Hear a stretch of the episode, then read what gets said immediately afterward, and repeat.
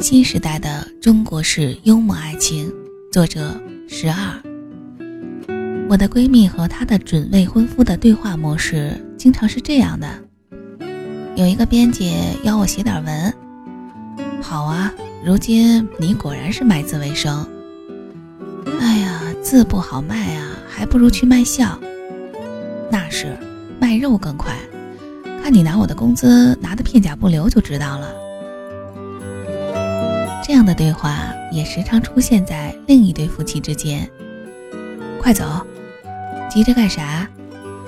我要看今天门口塞的小名片上的美眉合不合我的胃口。到了门口捡起来一看，叹口气说：哎呀，本来想消费的，可是今天这个实在是太不对味儿了。老婆，快启动你的雷达搜索下美女。为什么要我启动啊？你自己不会看呀？你眼神比我好呀，而且我特别喜欢给你看到的美眉打高分，那样才有快感。我不知道这是不是典型80后小夫妻的生活状态。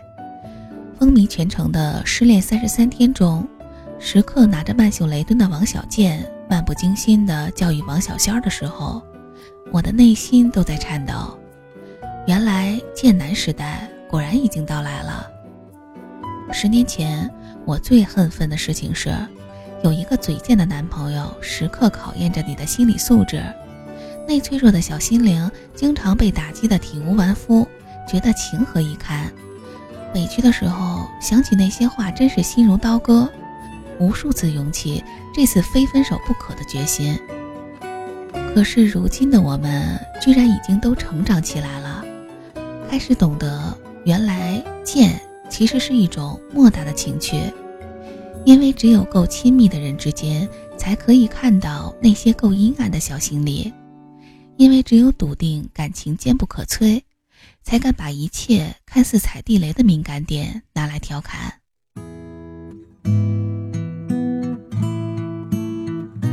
不惧怕说前男友前女友，也能聊聊八卦，调侃一下女明星，更能恶毒地抱怨一下老板和同事，骂骂万恶的金钱。那种一起犯嘴贱的感觉，只有经历过的人能懂得，那是一种真切的快感。我也想过，为什么一本正经的父母怎么会培养出我们这样的下一代。我还记得我爹第一次看到我给同学的短信中用到了心力交瘁这个词时是多么的震惊。他们那一代的爱情受不了这样的天雷地火，他们习惯的爱情表达方式是给对方买点贵的，一起去吃点好的，把犯贱当情趣的爱情他们体会不来。然而贱才是艰难时代中的维持艰难爱情必备的素质，因为这个时代值得探讨的事儿太少了。如果你还指望和对方聊聊高尚的话题，那一定是你还不太了解时代发展到了什么地步。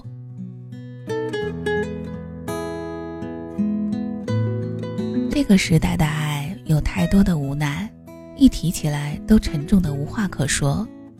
失恋了怎么办？可以躲到一个没有人的地方永远不出现吗？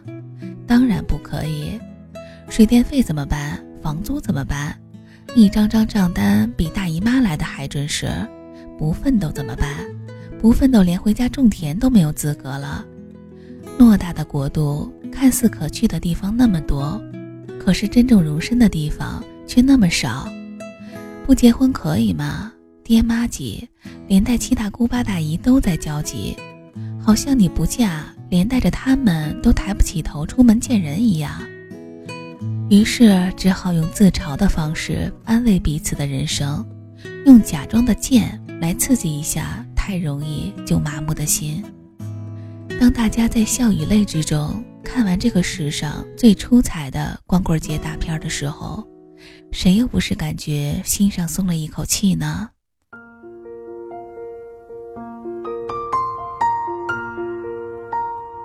琼瑶时代的咆哮深情已经不再适合这个时代的戏码，生活已经那么令人暴躁，再咆哮都会害怕地球会因此而爆炸。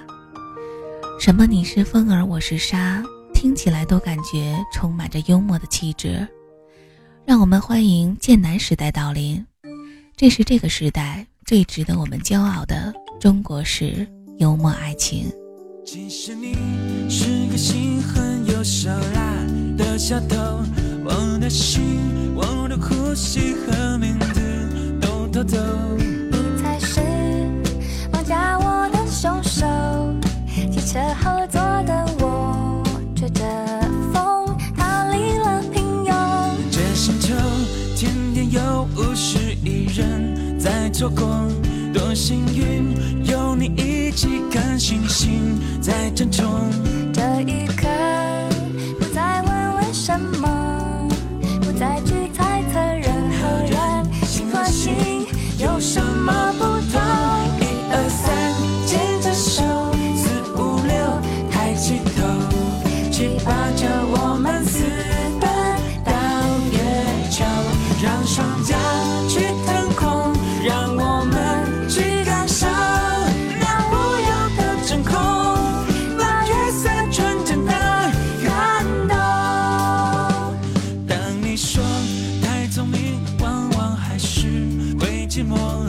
笑着倾听孤单终结后的寂寞，看月亮像夜空的瞳孔，静静凝视你我和我们扰攘的心中，靠近你怎么突然两个人都自救，让心跳像是野火燎原般的汹涌，